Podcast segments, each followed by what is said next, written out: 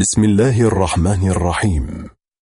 نرفع آيات العزاء لمقام صاحب العصر وولي الأمر عجل الله فرجه الشريف في مصاب جده الإمام الحسين عليه السلام.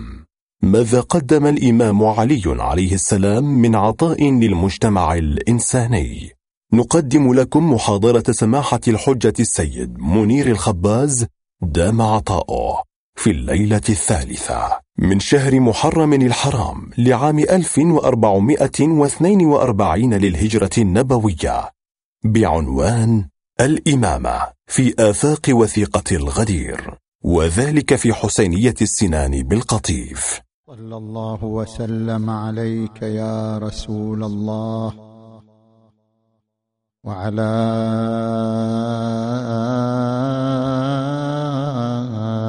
أهل بيتك. المنتجبين يا ليتنا كنا معكم. فنفوز فوزا عظيما.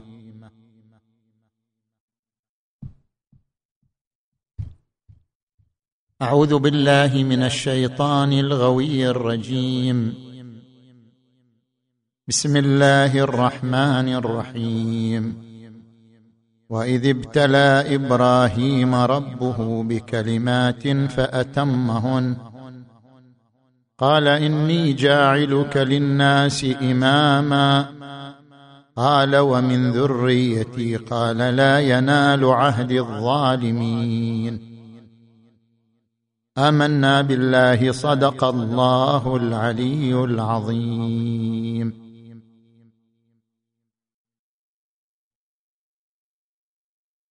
حديثنا انطلاقا من الآية المباركة في محاور ثلاثة.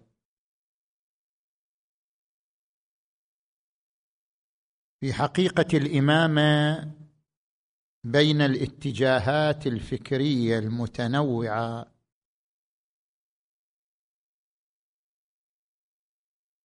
وفي الإمامة بين مبدأ النص وإرادة المجتمع الإنساني. وفي آفاق حديث الغدير. نأتي إلى المحور الأول.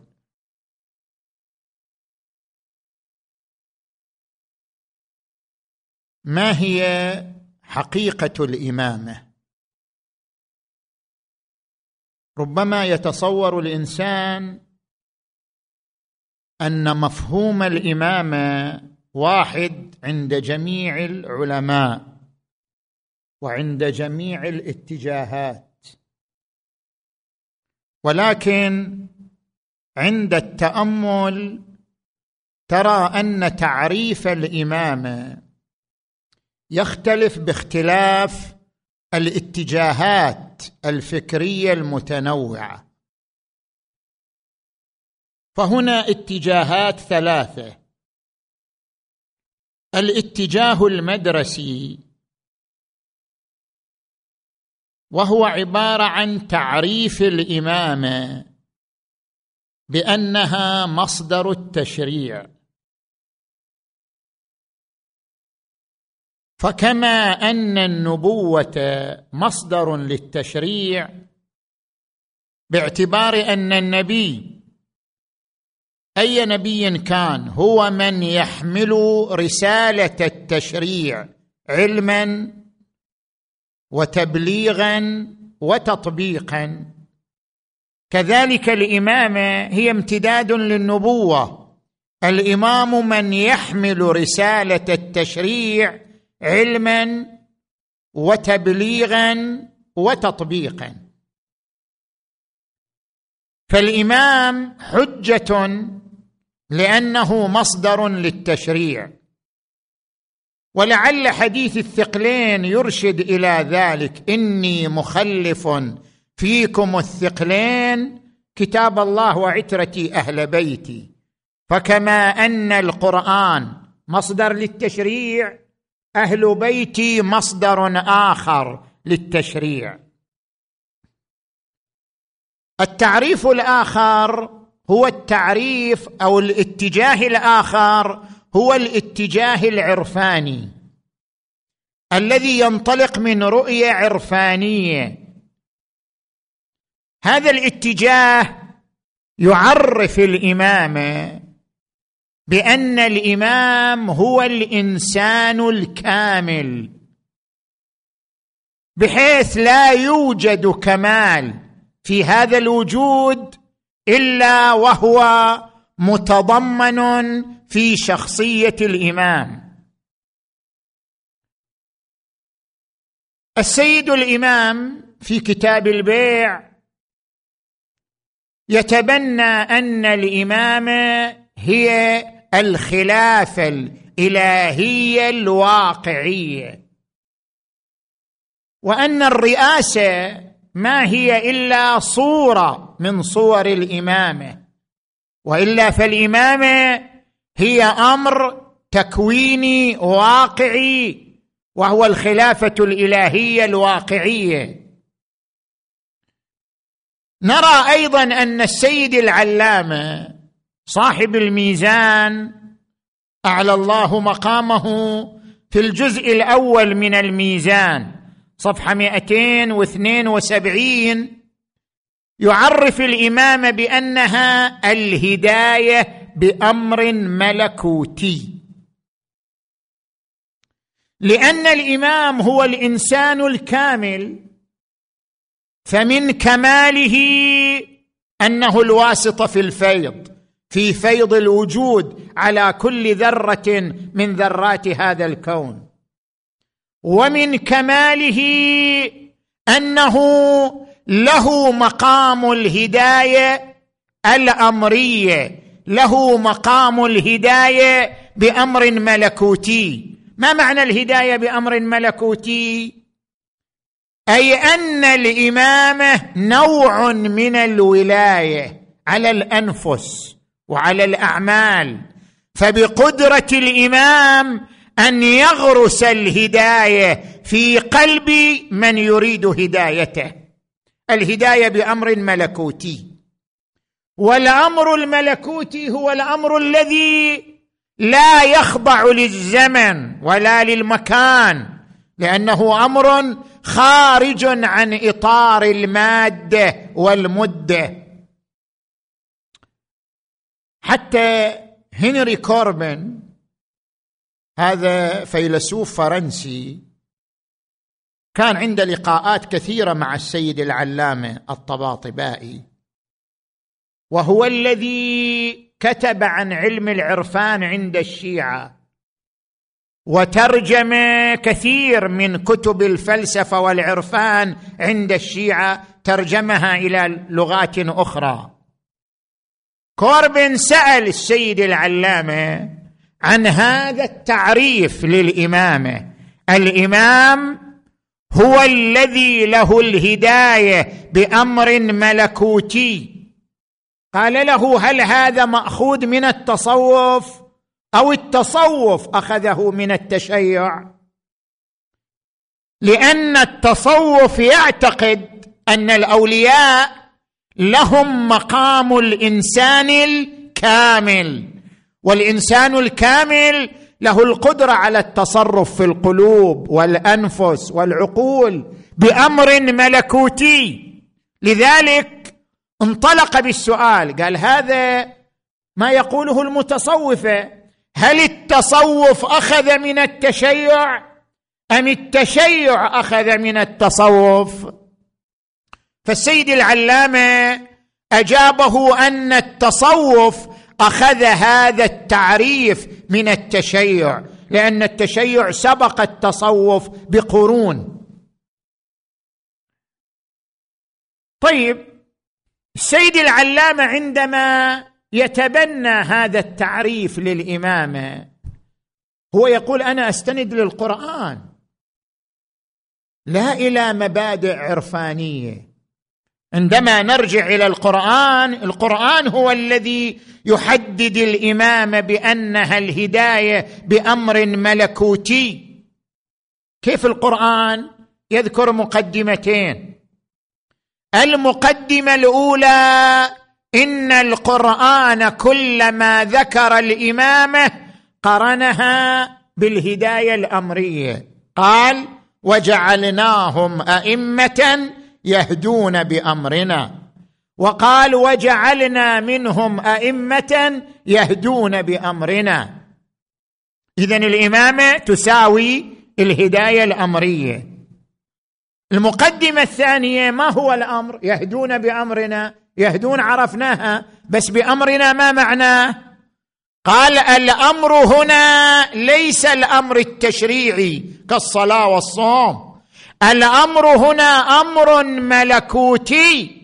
هو عبارة عن التصرف في الأنفس والقلوب. كيف عرفت أن الأمر أمر ملكوتي؟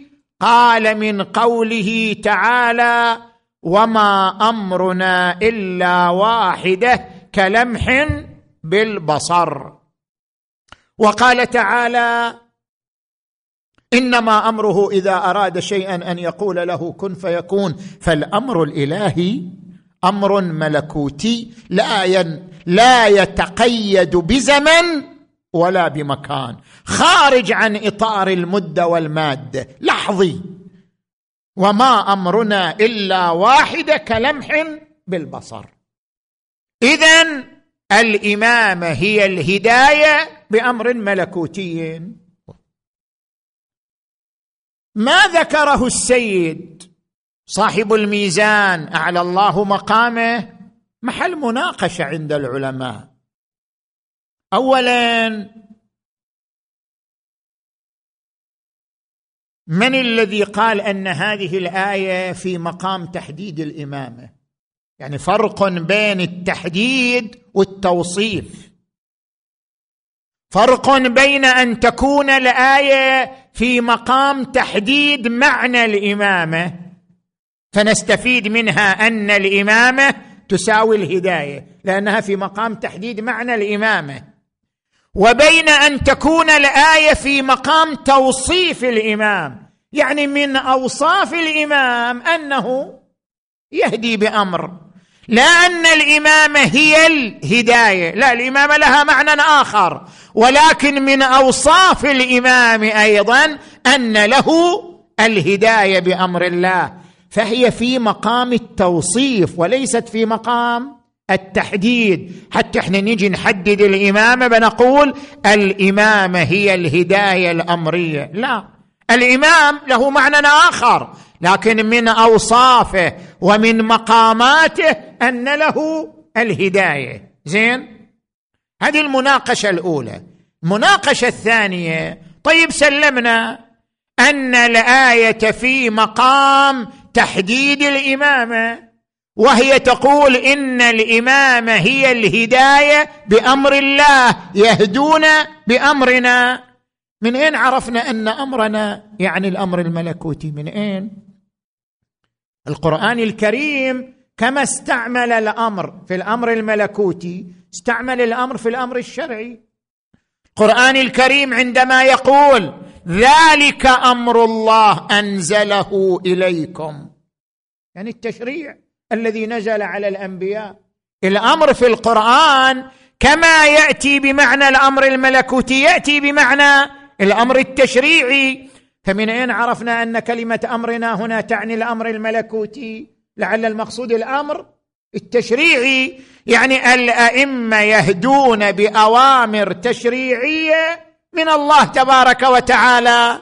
ولذلك في رواية طلحة ابن عبد الله عن الإمام الصادق عليه السلام في تفسير هذه الآية المباركة قال يهدون بأمرنا لا بأمر الناس. يعني أنهم ينطلقون في الهداية استجابة لأمرنا لا لأمر الناس. زين. هذا الاتجاه الثاني الذي عرف الامامه بتعريف عرفاني هي الهداية الأمرية. زين. الاتجاه الثالث في تعريف الامامه هو الاتجاه الكلامي. علماء الكلام عند الإمامية الذين أسسوا دعائم علم الكلام كيف عرفوا الإمامة؟ وهي أس المذهب الإمامي. أساس المذهب الإمامي هو الإمامة. فماذا قال عنها علماء الكلام؟ عندما نجي لعلماء الكلام شيخ المفيد في الإفصاح الجزء الثامن صفحة 27 سيد المرتضى في الذخيرة المحقق الحلي في المسلك في أصول الدين العلامة الحلي في كتاب الألفين ومعارج الفهم صفحة 437 نصير الدين الطوسي في كتاب قواعد القواعد صفحة 108 المقداد السيوري في كتاب الاعتماد في شرح الاعتقاد صفحة 87 دول قادة قادة قادة المذهب أصلا يعني قادة علم الكلام عند الإمامية. هؤلاء. هؤلاء كيف عرفوا الإمامة؟ عرفوا الإمامة بأنها الرئاسة في أمور الدين والدنيا. ما معنى الرئاسة في أمور الدين والدنيا؟ بتعريف آخر بتعبير آخر. الرئاسة في أمور الدين والدنيا هي عبارة عن الولاية. أن له الولاية في مجال التشريع وفي مجال الإدارة. ما معنى أن له الولاية؟ عندنا مقامان. المقام الأول التشريع في منطقة الفراغ. يعني الإمام ما يشرع شيء خلاف ما شرعه الله ورسوله. لا. وإنما له الولاية على التشريع في منطقة الفراغ. منطقة الفراغ بتعبير السيد الشهيد السعيد السيد محمد باقر الصدر يعبر عنها منطقة الفراغ. منطقة الفراغ هي منطقة المباحات. ليس فيها إلزام وليس فيها حرمة لا واجب ولا حرام. في منطقة المباحات للإمام أن يشرع بعض القوانين حفاظا على المصالح العامة. مثلا نجي للإمام علي عليه السلام في عهده. في عهد الإمام علي قلت الموارد الطبيعية. فالإمام علي شرع ضريبة زيادة. فرض الزكاة في الخيل العتاق وفي البراذين الزكاة ليست واجبة في الخيل ولا في البراذين لكن الإمام علي دعما لميزانية الدولة دعما لبيت المال فرض هذه الضريبة فرض الزكاة في الخيل العتاق وفي البراذين. هذا تشريع لكن تشريع في منطقة فراغ منطقة مباحات. الدين أباح أن يدفع الإنسان ضريبة أكثر من الزكاة. الولاية على التشريع في منطقة الفراغ. من شؤون الإمام. والمقام الثاني الولاية في الإدارة. يدير القضايا السياسية له الولاية على الأنفس والأموال. بإعلان الحرب أو السلم له الولاية على إقامة السدود وفتح الطرقات له الولاية على القضاء له الولاية على إقامة الحدود والتعزيرات. الولاية في الإدارة بعد كلها تجتمع تحت الإدارة. اذا الإمامة عند علماء الكلام هي الولاية في التشريع في منطقة الفراغ. وفي إدارة أمور الدولة. هذه هي الإمامة عند علماء الكلام. زين. إحنا الآن ما نريد ندخل في مناقشة ما ذكره السابقون واللاحقون. إنما بعض علمائنا من المتكلمين عقب على هذا التعريف. الإمامة هي الرئاسة في أمور الدين. يعني إلى الولاية على التشريع في منطقة الفراغ. في أمور الدنيا يعني له الولاية على الإدارة. عقب على ذلك بعدة تعقيبات. تعقيب الأول. هذه المناصب إحنا ما ننكرها بس مو هي داخلة في الإمامة. الإمام هو الإنسان الكامل ما في إشكال. الإمام له وساطة الفيض. لا ريب في ذلك. الإمام له الهداية الأمرية لا غبار على ذلك. لكن هذه المناصب هي مضافا لمنصب الإمامة لا انها دخيلة في مفهوم الإمامة. الإمام له هذه المناصب كما له منصب الإمامة. نحن نتكلم في تحديد معنى الإمامة وليس في استعراض مناصب الإمامة. مناصب الإمام كثيرة مقاماته كثيرة. أما الإمامة ما هي؟ الإمامة هي الرئاسة في أمور الدين والدنيا. زين. وإلا الزهراء عليها السلام لها هذه المقامات وليست إمام. الزهراء الإنسان الكامل الزهراء لها الوساطة في الفيض التكويني وغيره الزهراء لها الهداية منصب الهداية الأمرية لكن ليست إمام.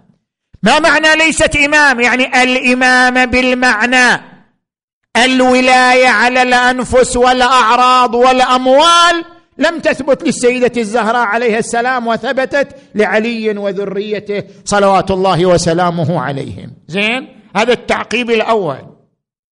التعقيب الثاني التشيع. متى يقال هذا شيعي إمامي؟ عندما يدين الله بأن لا يأخذ دينه إلا من إمام منصوص عليه معصوم. هذا قوام التشيع. قد لا يعتقد بالوساطة في الفيض. قد لا يعتقد بالهداية الأمرية. قد لا يعتقد بهذه المقامات لشبهة عنده لكن مناط كونه شيعيا اماميا أن يعتقد أن لا يأخذ دينه إلا من شخص معصوم منصوص عليه بالإمامة. هذا قوام التشيع. لأجل ذلك لأن هذا هو قوام التشيع هو الفاصل بين الامامي وبين غيره. زين. نجي الآن إلى التعقيب الثالث. هناك فرق بين عناوين ثلاثة لا نخلط ما بينها. الوصي والحجة والإمام. هذه تختلف معانيها مو كلها بمعنى واحد. الوصي هو من يكون مصدرا للتشريع. هم أئمة وهم أوصياء أيضا. أوصياء يعني هم مصادر التشريع. كما كان الرسول صلى الله عليه وآله مصدر التشريع هم أيضا مصادر التشريع. فلهم مقام الإمامة بمعنى الولاية ولهم مقام الوصاية بمعنى أنهم مصدر التشريع. ومن لوازم الوصاية الحجية لأنه إذا كان مصدر التشريع فلا بد أن يكون حجة على غيره. لذلك تشوف في حديث الدار ماذا قال النبي صلى الله عليه وآله؟ أيكم يؤازرني على أمري على أن يكون أخي ووصيي وخليفتي خلافه غير الوصاية. فأحجم القوم إلا علي قال أشهد أن هذا أخي ووصيي وخليفتي من بعدي. اذا الامامه شيء والوصاية شيء آخر وعنوان آخر يثبت للإمام المعصوم عليه السلام. هذا هو المحور الأول في حديثنا. المحور الثاني الامامه بين النص وإرادة الأمة. هنا سؤالان. السؤال الأول هل أن بحث الامامه يتعارض مع مبدأ الوحده بين المسلمين؟ ربما يقول شخص ليش قاعدين تطرحوا بحث الامامه تدخلون في قضايا مذهبية وجدالات خلافية. بينما أنتم تحرصون على مبدأ وحدة الكلمة بين أبناء المذاهب الإسلامية. هل أن بحث الامامه يصطدم أو يتعارض مع مبدأ الوحدة بين المذاهب الإسلامية في ظل راية الإسلام أم لا؟ الجواب ليس كذلك. لماذا؟ نحن نؤمن بمبدأ الوحدة. مبدأ الوحدة مبدأ مقدس عندنا. لأن مبدأ الوحدة بين المسلمين هو مبدأ قرآني. وأن هذه أمتكم أمة واحدة. وأنا ربكم فاعبدون. وقال تبارك وتعالى إنما المؤمنون إخوة. وقال تبارك وتعالى ولا تنازعوا فتفشلوا وتذهب. ريحكم مبدأ الوحدة بين المسلمين مبدأ مقدس لا غبار عليه.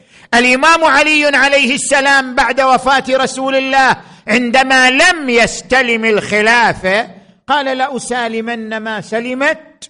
أمور المسلمين. المهم أن يبقى الإسلام. المهم أن يبقى المسلمون يدا واحدة. لأسالمن ما سلمت أمور المسلمين. ولم يكن جور إلا علي خاصة. زين. لكن بحث الإمامة نطرحه بهدفين. الهدف الأول التعريف بمعتقدنا. من حق كل مذهب أن يعرف بمعتقداته بتفاصيل مذهبه بما ينطوي عليه مذهبه من مضامين وتعاليم. اذا انطلاقا من التعريف بمعتقدنا نتحدث عن منصب الإمامة من دون الدخول في مماحكات أو جدالات. الهدف الثاني الإجابة على أسئلة الداخل.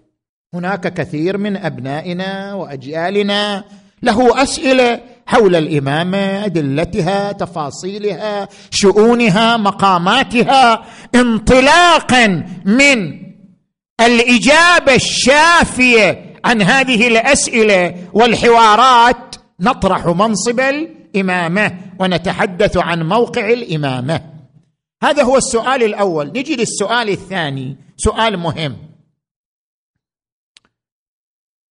قد يقول قائل إن تعيين الامامه بالنص يصطدم مع إرادة الأمة. أنتم تلغون إرادة الأمة. أنتم عندما تقررون أن الإمامة بالنص والتعيين يعني ليس لأحد من الأمة خيار في انتخاب الإمام. هذا إلغاء لإرادة الأمة. وقد ذكرنا في ليلة سابقة أن من ركائز حقوق الإنسان العقد الاجتماعي. والعقد الاجتماعي كما قال روسو هو تعبير عن حرية الإرادة لدى كل فرد من أفراد المجتمع حيث إن له الحرية في تقرير المصير. اذا الامامه بالنص هذا يتنافى مع الإرادة الاجتماعية مع العقد الاجتماعي. كيف نجيب عن هذا السؤال؟ أذكر لك هنا إجابات أربعة. الإجابة الأولى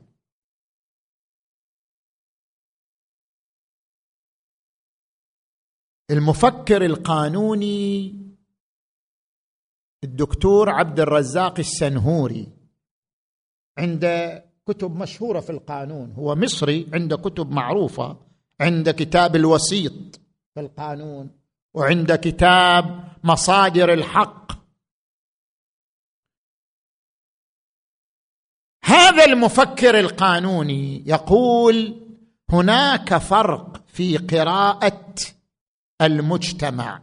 بين القراءة الكمية والقراءة الكيفية. شنو الفرق بين القراءتين؟ القراءة الكمية هي التي تهتم بالرقم. كم الرقم؟ والقراءة الكيفية هي التي تهتم بالمعالم الفكرية. ما يهمها الرقم كم؟ عندما نريد أن نصدر قانون هل نعتمد على الرقم أو نعتمد على القرائن والأدلة التي تهدينا نحو الصواب؟ أنت شفت قانون في الدنيا يصدر بانتخاب الأكثرية؟ لو لا يصدر القانون بعد أن يقوم علماء القانون بدراسة جميع الجهات الدخيلة في تنقيح المصلحة العامة ثم يصدر القانون. القوانين لا تخضع للانتخاب وإنما تخضع لقراءة كيفية لا لقراءة كمية. ليس المهم أن ينتخب القانون كم المهم أن يصدر القانون عن دراسة وافية على ضوء المصالح العامة. هل رأيت؟ الآن إحنا نحوس في الكورونا. ما خلت فينا راحة. صح لو لا؟ طيب روسيا قالت أصدرت اللقاح. أوه جامعة اوكسفورد قالوا في طريقه إلى الصين وهكذا. زين.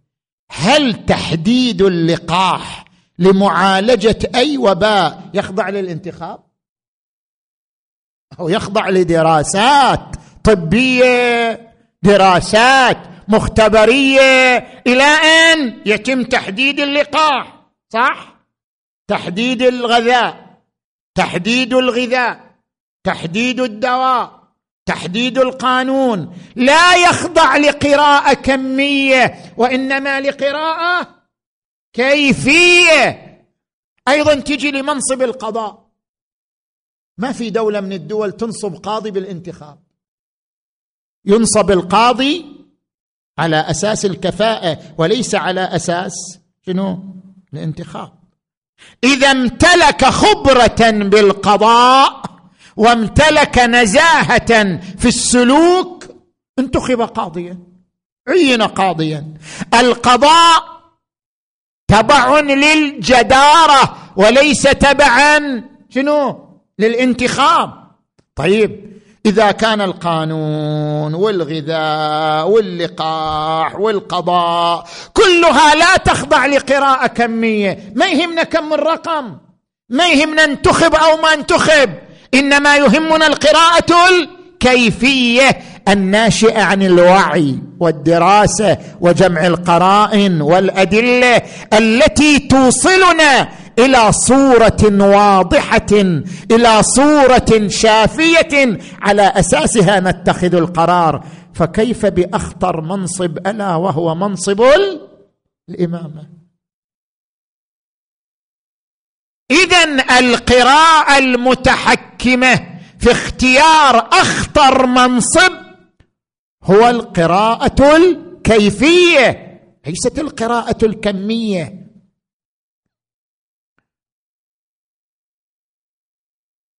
هناك أيضا جهة أخرى التفت إليها. دوركايم مؤسس علم الاجتماع. وفي بعض الأنظار يعتبروه مجدد علم الاجتماع سبقه علماء. دوركايم عندما يعلق على العقد الاجتماعي. يقول العقد الاجتماعي ليس فكرة عملية. ليش مو فكرة عملية؟ العقد الاجتماعي هو عبارة عن انتخاب الأكثرية. العقد الاجتماعي يعبر عن إرادة المجتمع يعبر عن حرية الإرادة في تقرير المصير. لماذا العقد الاجتماعي ليس فكرة عملية؟ هنا تجي التحليلات. هو ألقى كلمة وجدت التحليلات بعده. شنو يقصد هو؟ دور كاي من هذه الكلمة. من جملة التحليلات لكلمته أن انتخاب الأكثرية ليس بالضرورة تعبير عن الإرادة بل قد يكون الغاء لإرادة الأقلية. أحيانا انتخاب الأكثرية إلغاء لإرادة الأقلية عدم مبالاة بهم. انتخاب الأكثرية ليس بالضرورة أن يكون نابعا عن وعي. يعني هل ينتخبوا في الدول الغربية كلهم عن وعي؟ ليس بالضرورة أن يكون انتخاب الأكثرية نابعا عن وعي بالأهداف وقراءة للمرحلة وفهم للقدرات والآليات بل قد يكون انتخاب الأكثرية نابعا عن التلقين الإعلامي والضجيج الإعلامي ليس إلا فكيف تكون الإرادة المجتمعية أو العقد الاجتماعي هو مصدر القرار في تحديد الإمامة؟ مع أن انتخاب الأكثرية قد يبتلى بهذه الهنات والمحاذير التي ذكرناها. إذن هذه هي الإجابة الأولى. الإجابة الثانية هناك فرق بين النظرة الذاتية والنظرة الموضوعية. شنو معنى الفرق بين النظرة الذاتية والنظرة الموضوعية؟ النظرة الذاتية هي التي تركز على الخصائص الشخصية والنظرة الموضوعية هي التي تركز على الأهداف العليا. نأتي نتساءل ما هو الهدف من منصب النبوة ومنصب الإمامة؟ ليش؟ ما هو الهدف من هذا المنصب الديني؟ الهدف حدده القرآن. لقد أرسلنا رسلنا بالبينات وأنزلنا معهم الكتاب والميزان ليقوم الناس بالقسط. الهدف هو تحقيق العدالة. طيب إذا كان الهدف هو تحقيق تحقيق العدالة نسأل ما هو الطريق الأقرب لتحقيق العدالة؟ ما هو الطريق الأكثر ضمانا لتحقيق العدالة؟ ما هو الطريق الذي يوصلنا باطمئنان لتحقيق العدالة؟ هل هو العامل الكمي الرقم؟ أو هو العامل الكيفي بمعنى أن يعين من يمتلك القدرة على تحقيق العداله من يمتلك الكفاءة؟ من يمتلك الجداره أيهما؟ لا إشكال أن الطريق الثاني النظرة الموضوعية. الطريق الأكثر ضمانا لتحقيق العدالة. الأكثر سلامة لتحقيق العدالة. الأقرب لتحقيق العدالة أن تكون أن تكون الإمامة بيد الشخص الذي يمتلك الجداره لهذا المنصب. ما هي الجداره العلم والعصمة.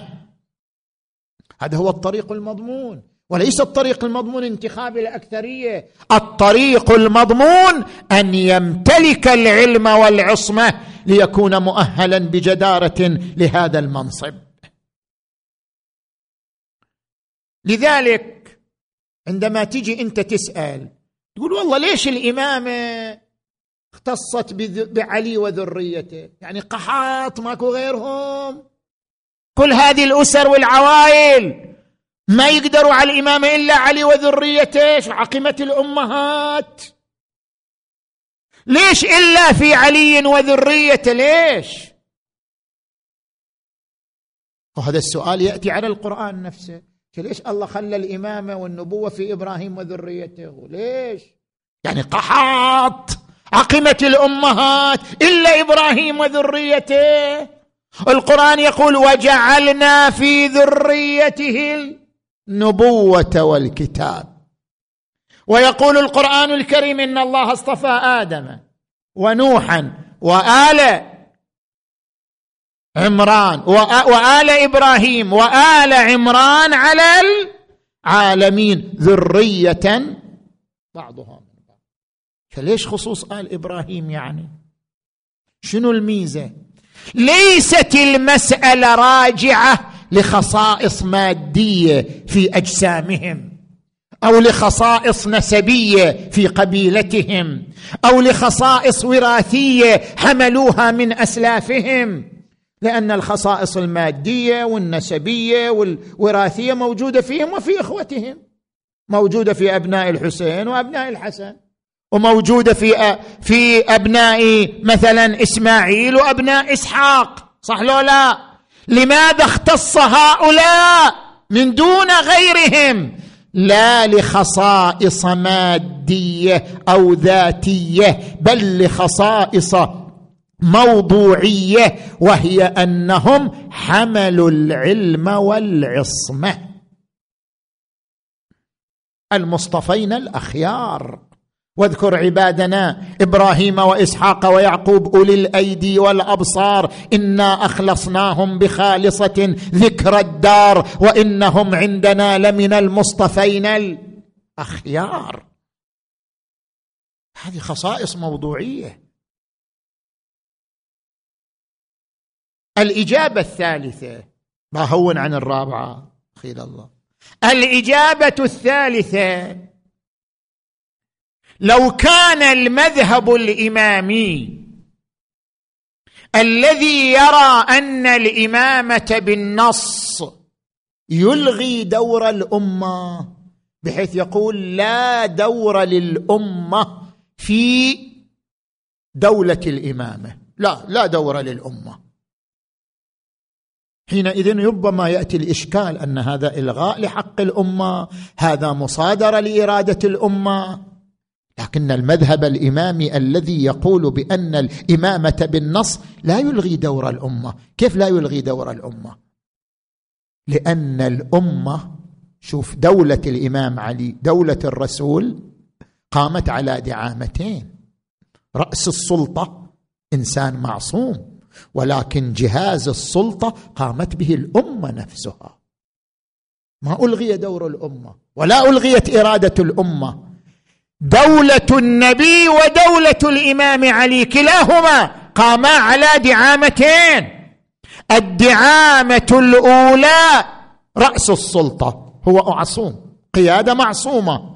والدعامة الثانية الأمة نفسها جزء من الدولة جزء من إدارة الدولة. لما؟ لأن للأمة منصب الرقابة على الدولة. شوف القرآن الكريم ماذا يقول؟ وكذلك جعلناكم أمة وسطا لتكونوا شهداء على الناس. ويكون الرسول عليكم شهيدا ويقول القرآن الكريم ولتكن منكم أمة يدعون إلى الخير ويأمرون بالمعروف وينهون عن المنكر ويقول القرآن الكريم. ويقول القرآن الكريم والمؤمنون والمؤمنات بعضهم أولياء بعض يأمرون بالمعروف وينهون عن المنكر. الأمة لها دور في السلطة. النبي كان يشاور أصحابه. ليش يشاور أصحابه؟ يشاورهم في المعارك يشاورهم في إدارة الأزمات لأن لهم دور في دولته لأن لهم دور في سلطته. كان يشاورهم. الإمام علي عليه السلام عندما يكتب لمالك الأشتر في عهده وأكثر من مدارسة الحكماء. ومناقشة العلماء. لماذا؟ هذا اللي يقوله السنهوري قراءة كيفية لا قراءة كمية ما يهمني الرقم كم يهمني أن من أستشير حكيم. يهمني من أستشير عالم. مو مسألة كم مسألة كيف. لذلك المشورة التي أمر بها القرآن حيث قال وشاورهم في الأمر وقال وأمرهم شورى بينهم. لا يراد بالمشورة الانتخاب وإنما يراد بالمشورة جمع العقول والتجارب والخبرات. كما ورد عن الإمام علي عليه السلام أعقل الناس من جمع عقول الناس إليه. وورد عنه من استبد برأيه هلك. وورد عنه من شاور الناس شاركهم في عقولهم. اذا المشورة التي هي جزء من كيان الدولة في عهد النبي وعهد الإمام علي عليه السلام المشورة بمعنى الاستفادة من التجارب والخبرات وليست بمعنى الانتخاب انتخاب الأكثرية. وفي عهد الإمام علي كذلك. صحيح رأس السلطة معصوم بس الوزراء مو معصومين. الولاة مو معصومين. ولذلك كانت الأمة تعترض على الولاة تعترض على الوزراء فيقوم الإمام بعزلهم. كم والي عزله الإمام علي عن الولاية؟ عزل أبا الأسود الدؤلي عن القضاء عزل عبيد الله بن العباس عن ولاية البصرة. كم والي عزله الإمام علي عليه السلام؟ عزله بعد شكوى الناس لأن للأمة إرادة. لأن للأمة مقام الرقابة والولاية بمعنى ولاية الأمر بالمعروف والنهي عن المنكر. اذا عندما يؤمن المذهب الإمامي بأن الإمامة بالنص فهو لا يلغي إرادة الأمة ولا دورها. زين بعد وقت وياكم شوية. المحور الثالث من حديثنا صلوا على محمد وآل محمد.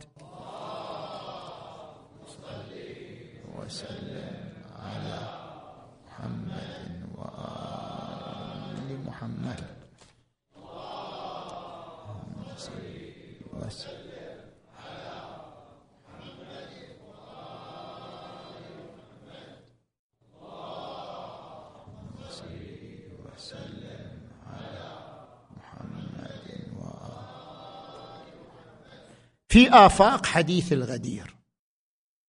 نحن لا نبحث الآن عن سند حديث الغدير. كفانا الشيخ الأميني صاحب كتاب الغدير الذي أثبت تواتر حديث الغدير بين المؤرخين والمحدثين وعلماء الأنساب والأدباء والشعراء من عهد النبي صلى الله عليه وآله إلى عهدنا هذا. كلام مو في سند حديث الغدير. حديث متواتر. كلام في مدلول حديث الغدير. ما معنى حديث الغدير؟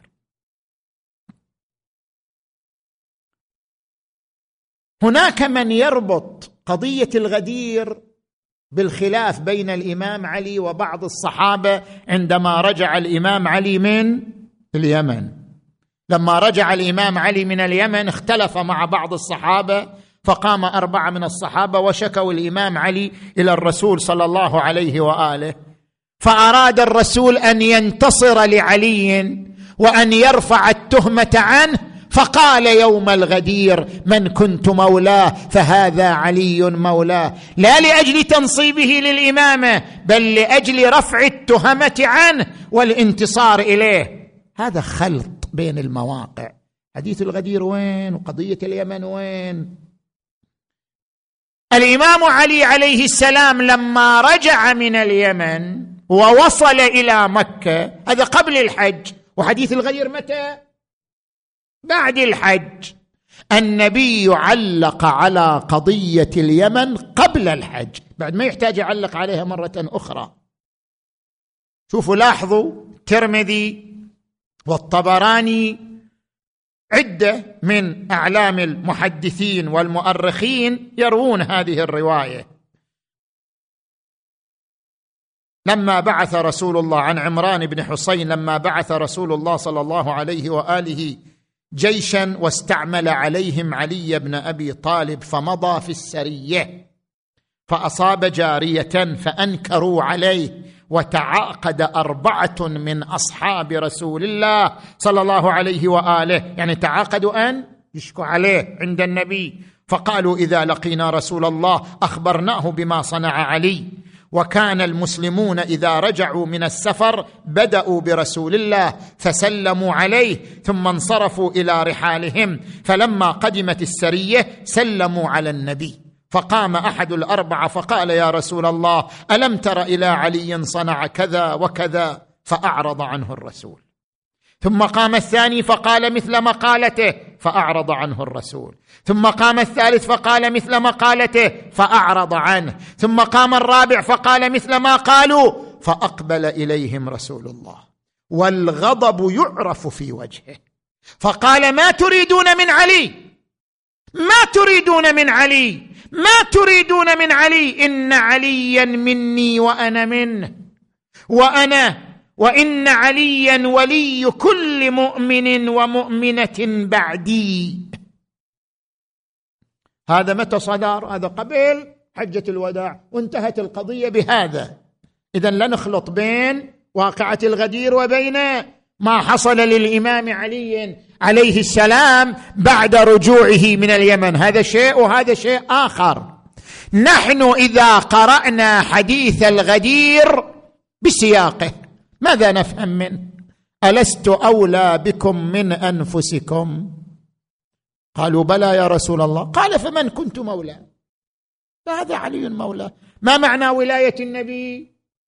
النبي قاعد يقول ألست أولى بكم من أنفسكم؟ كما نص القرآن الكريم النبي أولى بالمؤمنين من أنفسهم. ما معنى ولاية النبي؟ ليست بمعنى النصرة ولا بمعنى المحبة وإنما بمعنى أن له الولاية العامة على الأنفس والأعراض والأموال. فمن كنت مولاه أي من ثبتت لي الولاية عليه فقد ثبتت لعلي الولاية عليه كل واحد عربي يفهم هذا الفهم. من كنت مولاه فهذا علي مولاه. اللهم وال من والاه وعاد من عاداه. كما ذكر الشيخ المفيد في كتاب الإفصاح قال من له أدنى فهم. يقول من له أدنى فهم. في اللغة يفهم الولاية. من له أدنى فهم. زين. الآن الإشكالات على حديث الغدير. أهمها إشكالان أتعرض إليهما باختصار. الإشكال الأول لو كان حديث الغدير دالا على الإمامة لكان الموقع الجغرافي المناسب له أن يكون في مكة في عرفات لا أن يكون الموقع الجغرافي لتنصيب الإمامة. غدير خم. غدير خم ليس مفترق طرق كما ذكر بعض المؤرخين. غدير خم يبعد عن مكة 200 كيلو. غدير خم واقع في طريق المدينة. يعني أن حجاج الطائف رجعوا إلى بلادهم. حجاج اليمن رجعوا إلى بلادهم. حجاج نجد رجعوا إلى بلادهم. لم يبق إلا حجاج المدينة وما حولها من القرى فغدير خم مو موقع جغرافي مناسب لتنصيب الإمامة. لأنه لا يحضره إلا حجاج المدينة ومن حولها. فلو كان حديث الغدير دالا على الإمامة لأبلغه رسول الله في مكة لأنها هي الموقع الجغرافي المناسب حيث يجتمع الحجيج لا في غدير خم. هذا دليل على أن حديث الغدير لا يدل على الإمامة. الجواب. هذا السؤال الجواب. اولا لا تقرأ الأحداث التاريخية بهذه المعادلات وإنما تقرأ الأحداث التاريخية من خلال قراءة ظروفها وعواملها. فهل كانت الظروف في مكة وعرفة منسجمة مع إعلان الإمامة وحديث الغدير؟ لا. النبي صلى الله عليه وآله كقائد سياسي محنك لا يشك في ذلك أحد. كان يراعي التوازنات.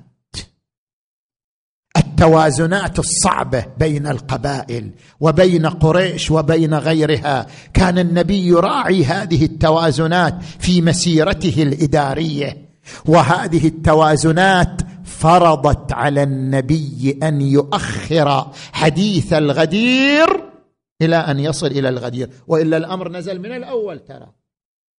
الأمر بتنصيب علي نزل والرسول في مكة. لكن الرسول أخره إلى أن وصل إلى منطقة غدير خم ليش؟ كان القلق يساور النبي صلى الله عليه وآله من إبلاغ هذا الأمر.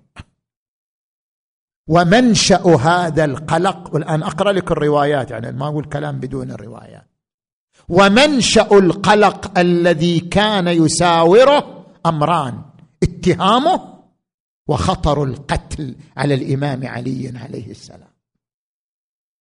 النبي لو أعلن الإمامة في مكة أو في عرفات لكان موضع الاتهام. بأنه يريد إبقاء السلطة في أسرته وأهله وذريته. يريد أن تبقى القيادة في هذا البيت وفي هذه الأسرة. فسوف يكون في معرض الاتهام. هذا كان قلق يساور النبي صلى الله عليه وآله. والمنشأ الثاني الخطر. احتشاد الناس في عرفة وفي مكة مظنة خطر القتل بدم بارد حيث لا يعرف القاتل. في وسط احتشاد الناس. هذا الكلام هذه الظروف الظروف المخيفة التي كان يعيشها النبي صلى الله عليه وآله. الآن أقرأ لك الروايات. الإمام أحمد بن حنبل في مسنده ينقل عن أنس بن مالك جابر بن سمرة أن النبي صلى الله عليه وآله في يوم عرفة صعد خطيبا يوم عرفة. فقال مما قال لا يزال الدين قائما عزيزا منيعا حتى تقوم الساعة ويقوم أو يكون فيكم اثنا عشر خليفة فقام اللغط أمامه. قاعد تقول. فقام اللغط أمامه حتى يقول جابر بن سمرة فلم أسمع البقية. بقية كلامه ما سمعته. فسألت أبي وكانت راحلته أقرب إلى راحلة رسول الله صلى الله عليه وآله. فقال فقلت ماذا قال بعد ذلك؟ قال قال كلهم من قريش. هذا علامة على وجود شنو؟ لغط. علامة على وجود نوع من المعارضة. هذا المعنى يعبر عنه الإمام الباقر عليه السلام. يقول فلما أتاه الأمر من الله ضاق صدره وخاف أن يرتد العرب عن دينهم وأن يكذبوه. كل هذا من رأسك. أنت تريد تخلي القيادة في بيتك وفي ذريتك. زين. وفي رواية ثانية. عن النبي ينقلها عن النبي. إن أمتي حديث عهد بالجاهلية. ومتى أخبرتهم بهذا في ابن عمي؟ سيقول قائل كذا ويقول قائل كذا. وإن العرب قوم جفاة لم يكن فيهم نبي ولا كتاب ولا يعرفون فضل الأنبياء وشرفهم فلن يؤمنوا إذا علموا ببقاء الأمر في أهل بيتي. اذا أكو ظروف أخرت إبلاغ الامامه إلى أن وصل إلى منطقة غدير خم فنزل قوله تعالى يا أيها النبي خلاص بلغ ما أنزل إليك من ربك فإن لم تفعل فما بلغت رسالته. والله يعصمك. هذا القلق إلا أنت حاملنه سينتهي والله يعصمك من الناس. هذا اولا. ثانيا لم يكن كل المسلمين منقادا إلى النبي ومسلما لأوامره ومطيعا لما يصدر من النبي. أذكر لك الآن بعض الشواهد. يذكر الإمام أحمد في مسنده عن جابر بن عبد الله الأنصاري أن الرسول صلى الله عليه وآله لما أمر بالإحلال من عمرة التمتع وقد بقي على الحج خمسة أيام اعترض عليه. طيب هو قاعد يبلغ أمر إلهي؟ ما قاعد بعد لا إدارة ولا سياسة أمر إلهي. قال أحلوا من العمرة وأحرموا إلى الحج بعد خمسة أيام. اعترض عليه. وقيل كيف نذهب إلى منى ومذاكيرنا تقطر منيا. لأن من أحل من إحرام عمرة التمتع يجوز له سائر محظورات الإحرام ومنها التمتع بالنساء. يقول كيف إحنا بين العمرة والحج؟ يعني نواصل نساءنا ما معقولة؟ ومذاكيرنا تقطر منيا. فقام النبي صلى الله عليه وآله خطيبا كما في صحيح البخاري وقال بلغني أن قوما يقولون كذا وكذا والله لأنا أبر وأتقى لله منهم. يعني قاعد يدفع عن نفسه تهمة. ما قاعد ما قاعد أشرع شيء من عندي. ما قاعد أنا أخالف مسار التقوى. لأنا أبر لله وأتقى منهم. زين. نجيب حديث آخر. حديث آخر النبي صلى الله عليه وآله كما روى مسلم في صحيحه يقول لزوجته عائشة لولا أن قومك حديث عهد بالجاهلية لأنفقت كنز الكعبه في سبيل الله. ولجعلت بابها بالأرض وأدخلت فيها الحجر يعني حجر إسماعيل. طيب هذه قضايا عادية ومع ذلك النبي يخشى المعارضة لأن القوم حديث عهد بالجاهلية. إذا كان النبي يعيش هذا القلق لأن القوم حديث عهد بالجاهلية في أمر بسيط وهو توسعة الكعبة إنفاق كنزها في سبيل الله مسألة عمرة التمتع. فكيف بهذا المقام الخطير؟ ألا وهو منصب الإمامة. زين. ثالثا حديث الغدير ما كان مفاجئ.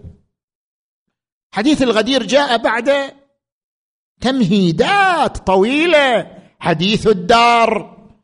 إن هذا أخي ووصيتي ووصيي حديث المنزلة. ألا ترضى أن تكون مني بمنزلة؟ هارون من موسى إلا أنه نبي لا نبي بعد. حديث المؤاخاه اخى بين المهاجرين والأنصار واخى بينه وبين علي وقال إن هذا أخي. حديث آية الولاية إنما وليكم الله ورسوله والذين آمنوا الذين يقيمون الصلاة ويؤتون الزكاة وهم راكعون. اذا هذه كلها مهدت الطريق إلى أن يتقبل أهل المدينة. لأن أهل المدينة عاشوا ويا النبي. المهاجرين والأنصار عاشوا. فأنسوا بهذه الإعدادات والتمهيدات دون غيرهم. أي أن النبي صلى الله عليه وآله كان بين خيارين. خيار الأول أن يعلن الأمر في مكة وتحصل المعارضة. وربما تكون مظنة قتل. أو أن يعلن الأمر لحجاج المدينة ومن حولها وبما أن أهل المدينة هم المهاجرون والأنصار وهم أهل الحل والعقد وهم صدر الإسلام وهم الذين تلقوا التشريعات من أول يوم إلى آخره وهم الذين عاشوا مع النبي. حديث الدار حديث المنزلة حديث الولاية حديث المؤاخاة. لذلك كان أهل المدينة هم الأولى بتلقي تلقي حديث الغدير ومعرفة فحواه وسيقومون بتبليغ هذا الأمر لبقية المدن ولبقية الأقوام كما قاموا بتبليغ الدين كله، الدين ما كان يبلغ لكل الناس، كان يبلغ لخصوص أهل المدينة وكان أهل المدينة يبلغون الباقي بتعاليم الدين فكذلك بالنسبة إلى منصب الإمامة. زين نجي إلى السؤال الثاني والأخير ترى أنا يعني ما طولت بس أنا أتأخر صح لو لا إي وتعرفوا بعد محرم. نريد تعزية فخلينا الأخ يقرأ تعزية وافية قبل القراءة فهذا صار سبب لتأخير. يعني موعد المجلس إن شاء الله يرجع الوقت كما كان إن شاء الله يعني يقرأ التعزية قبل تسعة ونص حتى يصير مجال أكثر إن شاء الله تعالى. نطرح الان السؤال الثاني. إذا كان النبي صلى الله عليه وآله يعلم أن علي غير مرغوب فيه لأن بينه وبين قريش ثارات كما عبرت الزهراء عليها السلام فأوقد قلوبهم أحقادا بدرية وحنينية وخيبرية وغيرهن فأضبت على عداوته. قبيلة قريش كان لها موقف سلبي من الإمام علي عليه السلام. النبي يعلم بذلك. إذا كان النبي يعلم أن عليا غير مرغوب فيه فلماذا نصبه للإمامة؟ هذا نقض للغرض هذا خلاف الحكمة. إن الغرض من نصب الإمام انقياد الناس إليه لكي يتمكن من تطبيق الدين وإقامة الحدود. فلا بد أن يكون شخص الإمام شخصا مرغوبا فيه. فإذا لم يكن مرغوبا فيه فنصبه نقض للغرض وخلاف الحكمة. فما هو الجواب عن ذلك؟ الجواب تارة نتكلم بالمنظور العقلائي. وأخرى بالمنظور القرآني وثالثة بالمنظور النبوي. أما بالمنظور العقلائي فإن العقلاء في رسم القوانين وفي إعداد المناصب لا يرتكزون على الثقافات الضيقة. الخاصة ببعض القبائل أو ببعض الأقوام وإنما يعتمد العقلاء في رسم القوانين وإعداد المناصب على المرتكزات العقلائية العامة لا على ثقافات خاصة. والله قريش ما ترضى. خير. والله قريش عندها موقف. خير. هل المرتكز العقلائي يأبى ذلك أم لا؟ العقلاء يسيرون على طبق المرتكزات والمفاهيم العقلائية لا على الثقافات الخاصة ببعض القبائل وببعض الأقوام. لذلك العقلاء ينطلقون من منطلق الكفاءة. هل لديه الكفاءة أم لا؟ إذا كان يملك الكفاءة فهو أحق. رغبته بعض الأقوام أم لم ترغبه؟ تناسب وانسجم مع بعض الأعراف أم لا؟ المهم الكفاءة. وهذا المنصب يحتاج إلى علم نزاهة يعني إحنا نحتاج إلى صفات ثلاث تدعم ذلك العلم والشجاعة والنزاهة. وكل هذه المؤهلات بإجماع المسلمين توفرت في علي بن أبي طالب. اذا بحسب الرؤية العقلائية علي خليق بالإمامة لأنه يمتلك مؤهلاتها العلم والنزاهة والشجاعة وقوة الإرادة. والله سن صغير. وش سن صغير؟ الإمام كان فوق الثلاثين يعني وش سن صغير؟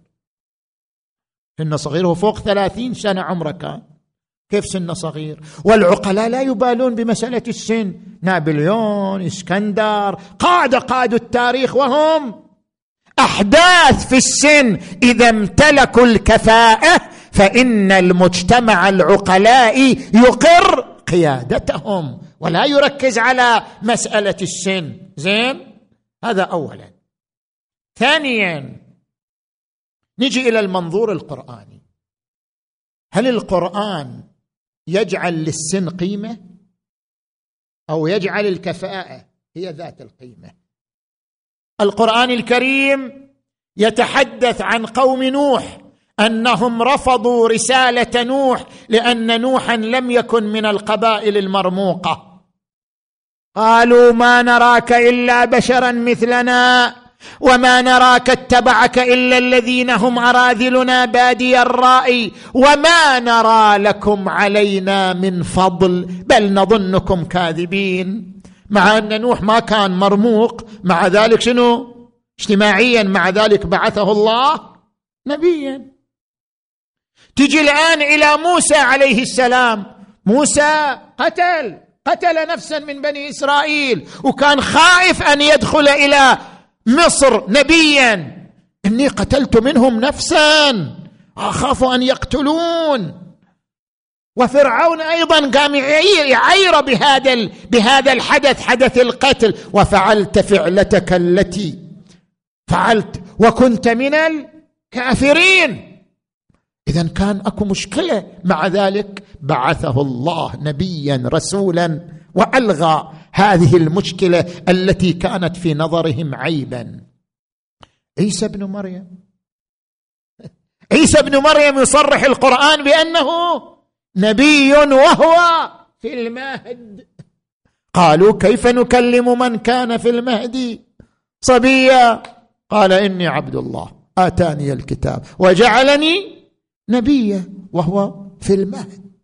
فلماذا لم يراعي الله صغر السن؟ النبي محمد. وسلم محمد محمد ما كان النبي محمد؟ كان في البيوت الفقيرة من قريش. ما كان في تلك الطبقة الراقية. ومع ذلك بعثه الله نبيا.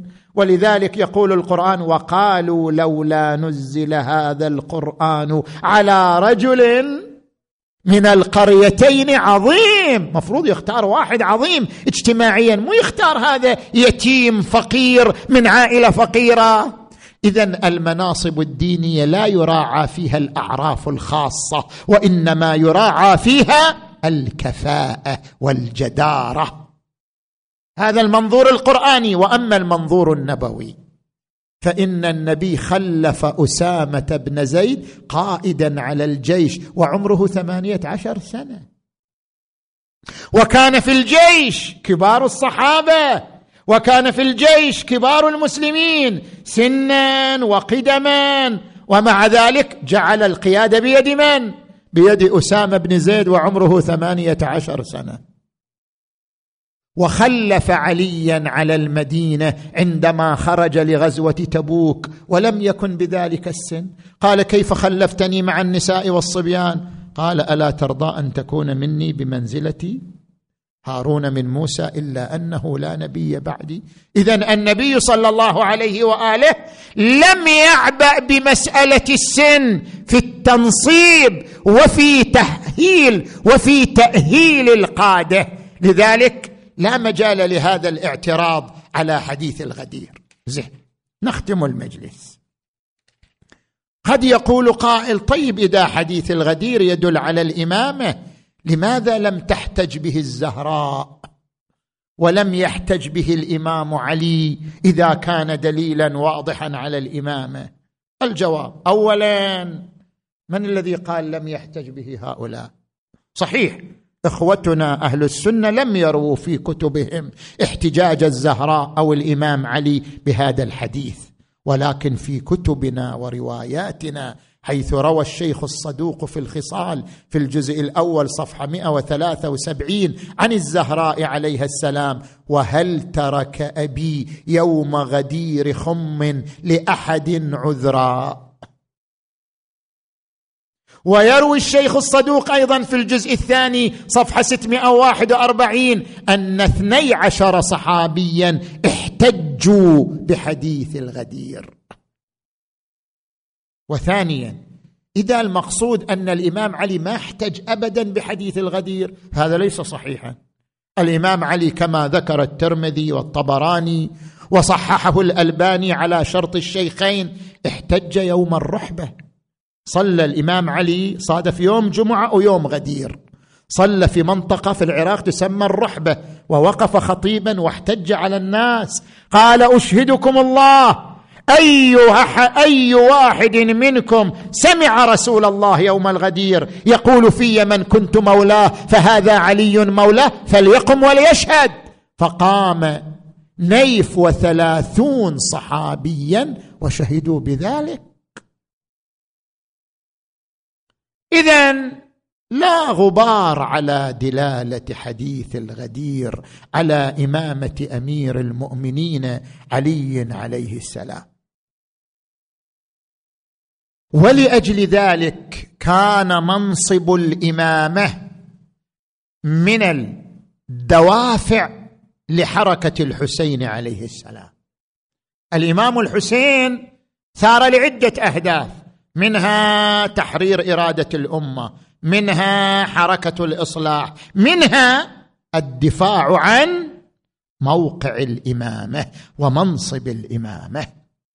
وقال ولعمري ما الإمام إلا العامل بالكتاب القائم بالحق الدائن بالقسط الحابس نفسه على ذات الله.